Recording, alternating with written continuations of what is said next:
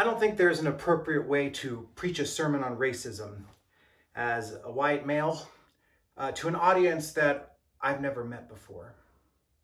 But I do want to let you in on a conversation I feel like I have with God every single time a new hashtag shows up on social media, a new name that becomes immortalized in our anger and rage over the inequities and evils that are committed against people of color, particularly Black people, in our country. So let us pray. God, I'm supposed to start every prayer I pray to you with an act of thanksgiving, a way to acknowledge what you've done. I'm supposed to pray in such a way that establishes your power, your sovereignty. But with that, I'm reminded that I am the beneficiary of a long story where power and sovereignty has been used not to uplift others, but rather has been used to challenge certain people's right to exist as humans made in your image. God, no one told me as a child that I was white. My whiteness was made invisible to me. I only learned that I was white when I was taught that someone else was Black. And then I continued to learn in subtle ways, in ways that I was never taught, to notice that I was better, not because I was better, but because I was white. I learned as a child to have unconscious contempt. I was taught that white is right and being poor is Black. I learned that white is intelligent and that Blackness is something I can look down on. I learned that my place in society is my birthright and that success is something that Black people earned.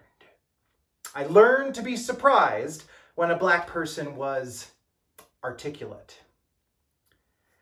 These lessons weren't overt and obvious. These lessons were subtle and disguised. These lessons were absorbed into me every day. So God, I beg you to receive this confession. I am so angry and so ashamed.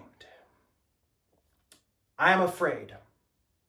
God, you have placed me in a position where I'm supposed to use my voice as a preacher.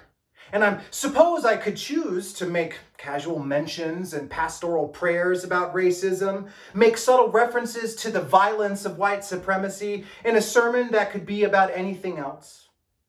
I could share a Facebook post with some of my thoughts, my pastoral thoughts, and then feel as if I have adequately performed my social justice, my outrage, thus not needing to confront the sinfulness within me anymore. Or, I guess I could lash out. I could let my rage disguise itself to me as righteousness and turn the pastor's pulpit into a bully pulpit, a soapbox where I can say the right things and perform my outrage so I can excuse myself from confronting this sin and interrogating how it has specifically set itself up within me. I could ignore all of this and just talk about fire and wind like harmless metaphors of Pentecost, even as buildings burn and tear gas is released into the air on the streets where protests rage. When I went to seminary, I was taught that the Hebrew word for Holy Spirit is ruach, breath. That spirit in Greek is pneuma, breath. That you are the breath of life. And the story of Pentecost is supposed to remember a day where that breath, that spirit was poured out onto us. But how dare any of us breathe it in when there are people whose breath have been robbed from them? So many people who will never take breaths again. Eric Garner, Tamir Rice, Botham Jean, Philando Castile, Alton Sterling, Michael Brown, Sandra Bland, Breonna Taylor, Sean Reed, Ahmaud Arbery, George Floyd, millions more. Theirs and so many others' breath have been robbed by unchecked police brutality, uninterrogated white supremacy, and unaddressed systemic poverty, the sins of our country, the sins of our church. They cannot breathe. So now what? God, I don't have an ethical answer to this problem. I don't have a syllabus of books and articles to read or songs to sing or protest chants to yell that alone will cleanse me of my sin. And even what I'm saying right now feels like a performance, like some penance I'm inflicting on myself, hoping someone will absolve me of the sin, this sin that afflicts me. God, I thought we were all supposed to be made in your image. How can the lie of whiteness persist? And how can this sin feel so inescapable when I also know that I am fearfully and wonderfully made? Why must so many people die from pointless madness and hatred when we, perpetrators and victims, were formed by you in our mother's womb? Why must so many children made in your image not be breathing today, God? George Floyd was knit by you in his mother's womb, and I am haunted by how his last words were crying out for his mama. Haunted and angry, and I feel impotent, and I'm looking for something to hope for, something impossible to happen, something crazy, like, I don't know, tongues of fire, a chaos of languages being understood, a story of redemption taking hold. I so desperately want to believe that Jesus can save me from my sin. I want my heart to be strangely warmed. I want the Holy Spirit to breathe on me.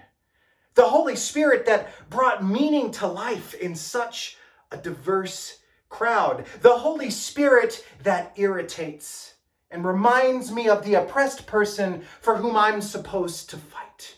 The Holy Spirit who intercedes with sighs. Breaths too deep, too unutterable, too devastating, too traumatic, too honest for words. It's not fair that so many in our world have had breath stolen from them by the violence of poverty, the violence of police brutality, the violence of white supremacy from our country and from our church. God, I want them all to breathe. God, help us remember to trust that the words you offer to us are true, that death does not, no matter how many hashtags it creates, have the final word.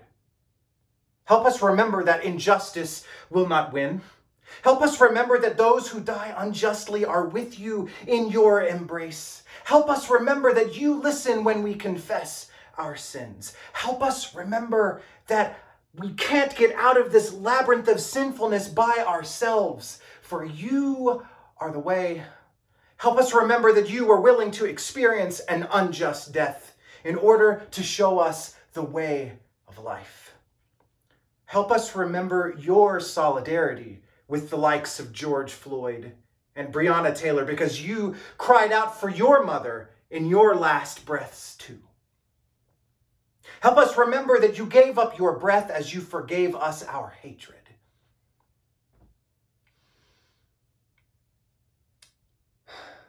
Maybe there's some hope in the story that Peter told on the 50th day after Jesus' resurrection, when everyone was still afraid and confused, when no one could make sense of what was going on. Maybe there is some hope that God will go to incredible lengths to reveal the truth to us, even if doing that sometimes can uncover how harsh that truth will feel, particularly for white people like me, maybe like you. George Floyd, Eric Garner, Ahmaud Arbery, Breonna Taylor can't breathe. But by the grace of God, perhaps we can. And perhaps we can use our breath to cry out on behalf of those whose breaths are being stolen from them every day. But we need help. We need God. We need the Holy Spirit. We need the Holy Spirit to breathe on us like she breathed on the apostles of the early church, like she breathed on those who fought for freedom then and now, like she breathes on those of us who are struggling, like she is breathing on the weeping and traumatized and re-traumatized and re-traumatized Black community of the United States, who are exhausting their own breath, crying out for justice and for their lost loved ones. Breathe on us, breath of God. Fill us with life anew, that we may love whom thou dost love and do what thou wouldst do.